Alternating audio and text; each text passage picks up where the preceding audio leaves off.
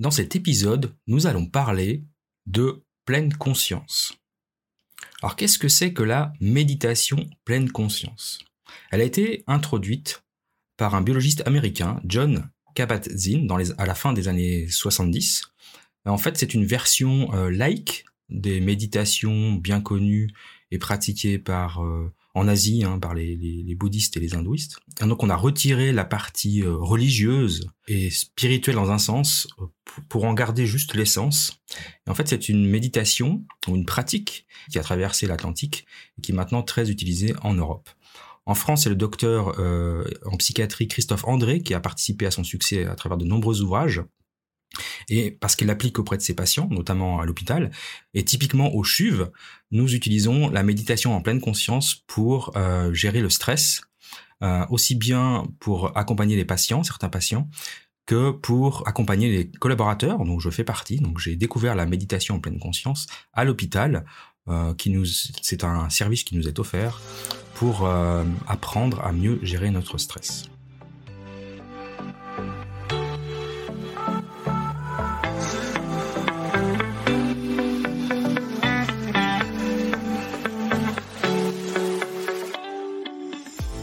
Bienvenue dans le podcast des leaders holistiques. Je suis Christophe, votre expert en leadership, excellence opérationnelle et lean management depuis plus de 25 ans. Ce podcast est pour vous si vous êtes attiré par le leadership, le développement personnel et la spiritualité. Si vous avez besoin de mieux équilibrer votre vie privée et votre vie professionnelle. Si vous avez d'importantes responsabilités professionnelles et que parfois cela affecte votre vie privée ou inversement. Si vous voulez devenir un leader serviteur, bienveillant, humaniste, éthique et intuitif, si vous voulez développer un leadership avec une approche globale, intégrale, holistique, basée sur votre corps, votre cœur et votre esprit, pour le bien de vos proches et de la communauté, alors vous êtes au bon endroit.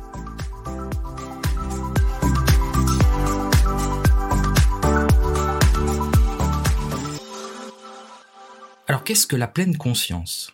La pleine conscience consiste à observer sans critiquer, à être compatissant avec soi-même, à être bienveillant avec soi-même.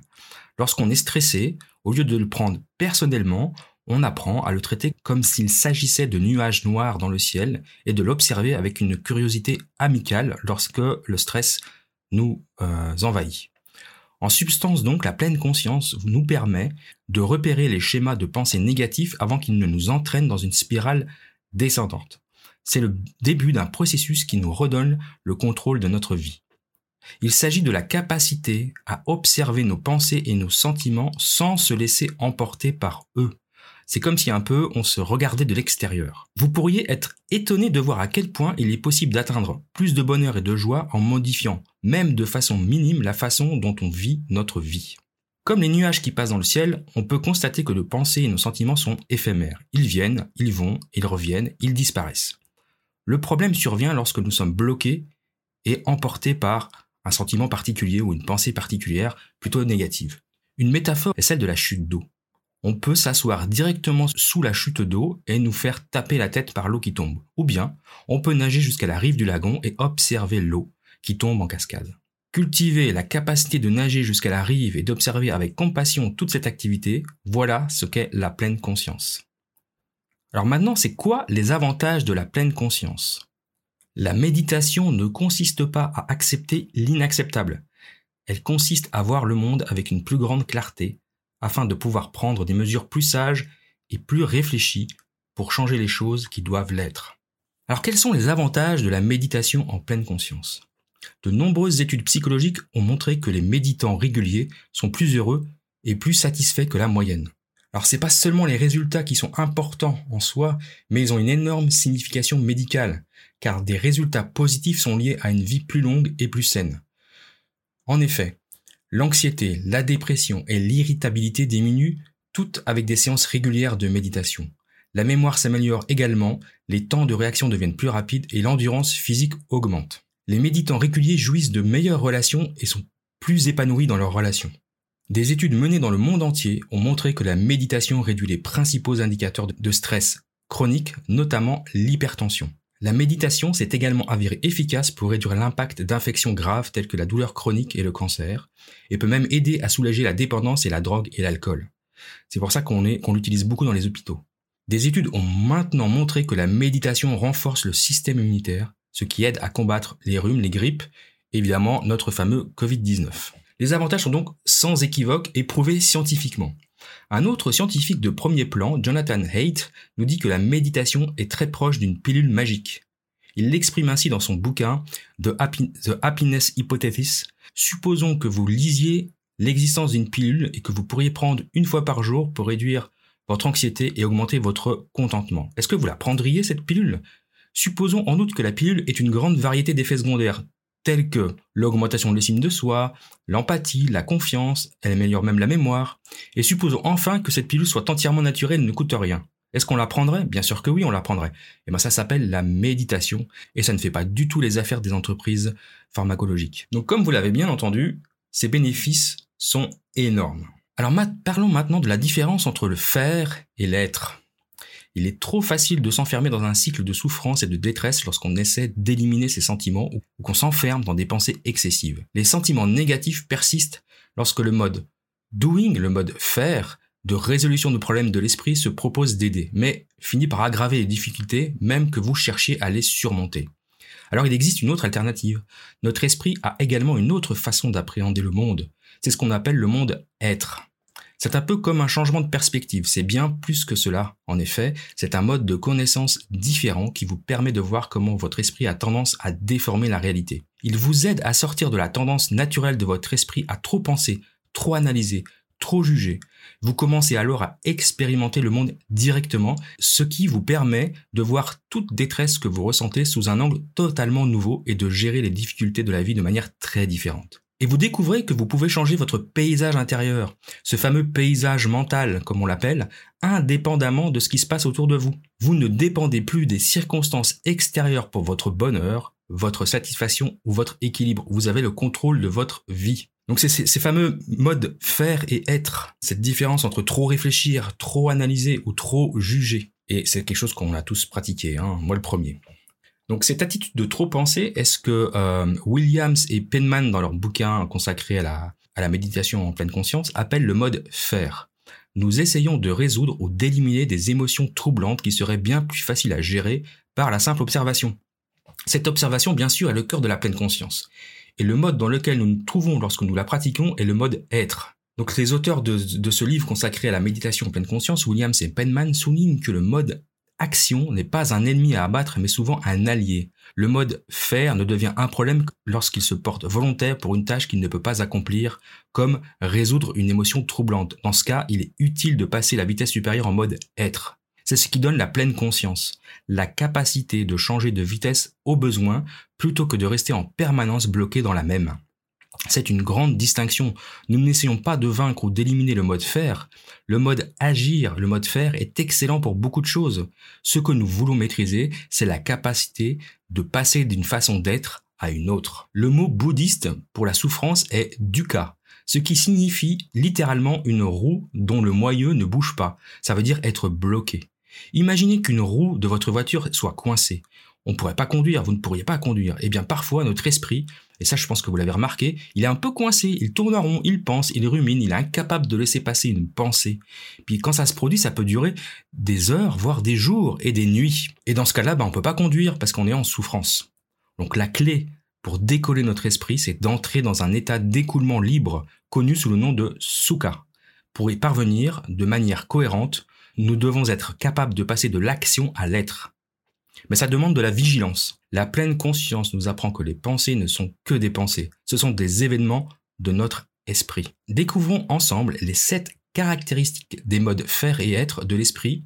Il y a sept, caractéristiques qui différencient le mode être et faire. Premièrement, il y a ce qu'on appelle le pilote automatique ou les choix conscients. Le pilotage automatique est bon pour des choses habituelles comme se brosser les dents, lasser ses chaussures, bref, les routines du matin ou du soir, peu importe. Il devient un problème lorsque nous nous engageons dans des comportements qui ne nous servent à rien. Il faut alors passer au choix conscient. Deuxièmement, analyser ou détecter. Penser, penser, penser, penser et penser. C'est ce que nous faisons du matin au soir. Et souvent, on repense les mêmes choses, hein. on revit les mêmes événements euh, un nombre incalculable de fois. On vit dans notre tête. La pleine conscience nous ramène nos sens afin que nous puissions faire l'expérience directe du monde de manière plus cohérente. En gros, la pleine conscience, elle nous fait sortir de la matrice. Troisièmement, s'efforcer ou accepter. Notre mode faire analyse constamment notre situation par rapport à celle que nous aimerions avoir. Et si nous faisons de manière obsessionnelle, nous aurons tendance à être perfectionnistes, à ne pas apprécier la génialité de notre réalité actuelle. Le mode être consiste à accepter et à apprécier la vie telle qu'elle est. Quatrièmement, considérer les pensées comme solides et réelles plutôt que de les traiter comme des événements mentaux. C'est facile de penser que nos pensées sont réelles, mais en fait elles ne le sont pas, ce ne sont que des vues de l'esprit. Elles ne sont que des pensées, les événements mentaux qui défilent dans notre esprit. Le simple fait de voir ce fait nous donne la liberté de sortir de cette cascade et d'observer avec un niveau plus profond de liberté et d'équanimité et de choix. Cinquièmement, évitement ou approche, le mode faire peut créer une petite bulle parfaite de génialité et éviter tout ce qui ne correspond pas à sa version de la perfection. Le mode être nous invite à nous approcher des choses que nous préférons éviter, à se tourner vers ses pensées et ses sentiments. Étonnamment, cette approche compatissante dissipe progressivement le pouvoir des sentiments négatifs. Cette capacité à s'approcher de ce que nous avons tendance à vouloir éviter est une caractéristique du bien-être. Là encore, la pleine conscience nous aide à cultiver cette aptitude. Sixièmement, voyager dans le temps mentalement ou rester dans le moment présent.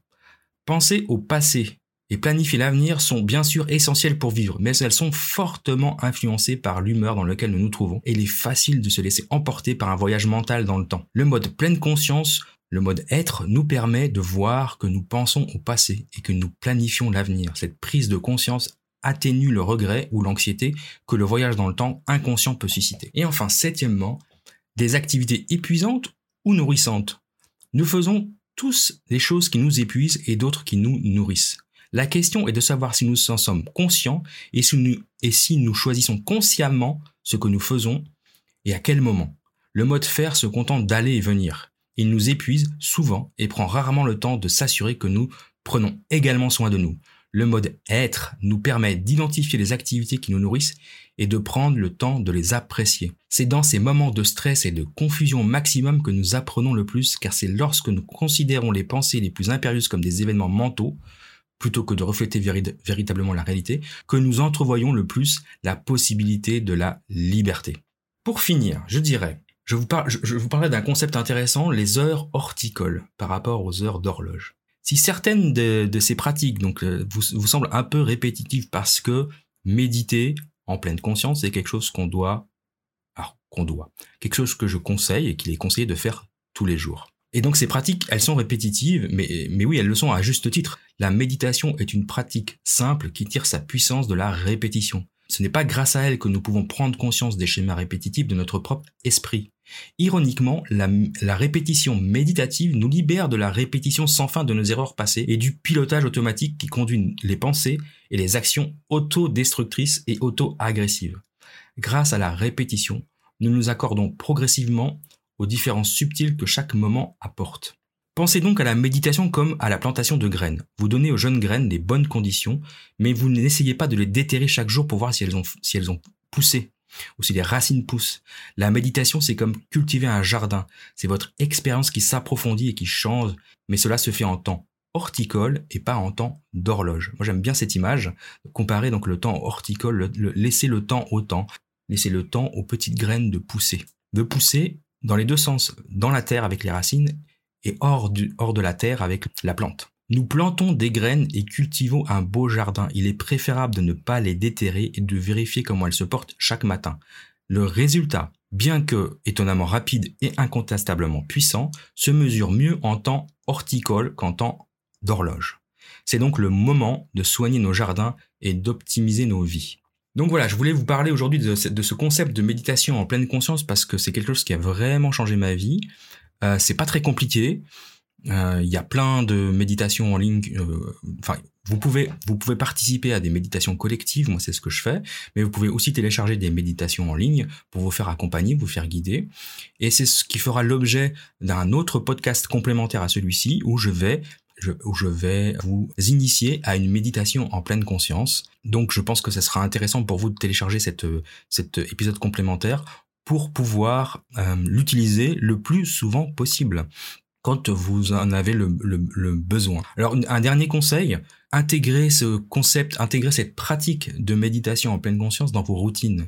Euh, moi, j'aime bien euh, l'intégrer dans ma routine, le planifier dans mon agenda. Alors, je, je je n'arrive pas à faire tous les jours, mais dès que je peux le planifier, je le fais, puis je me bloque des moments pour le faire. Il faut compter à peu près 30 minutes, 30 à, entre 30 et 45 minutes. Donc, euh, on n'a pas forcément 30-45 minutes tous les jours parce qu'on est très, très, très occupé, mais deux, trois, quatre fois par semaine, planifiez dans votre agenda un moment pour vous, pour pratiquer cette méditation en pleine conscience. Vous verrez les effets sont euh, immédiats, rapides et vraiment euh, efficaces dans la gestion du stress, dans la gestion de vos émotions, dans votre euh, vision de la vie, dans votre joie, dans votre aptitude à être heureux. Je vous retrouve très bientôt pour un autre épisode. Au revoir et merci de m'avoir écouté.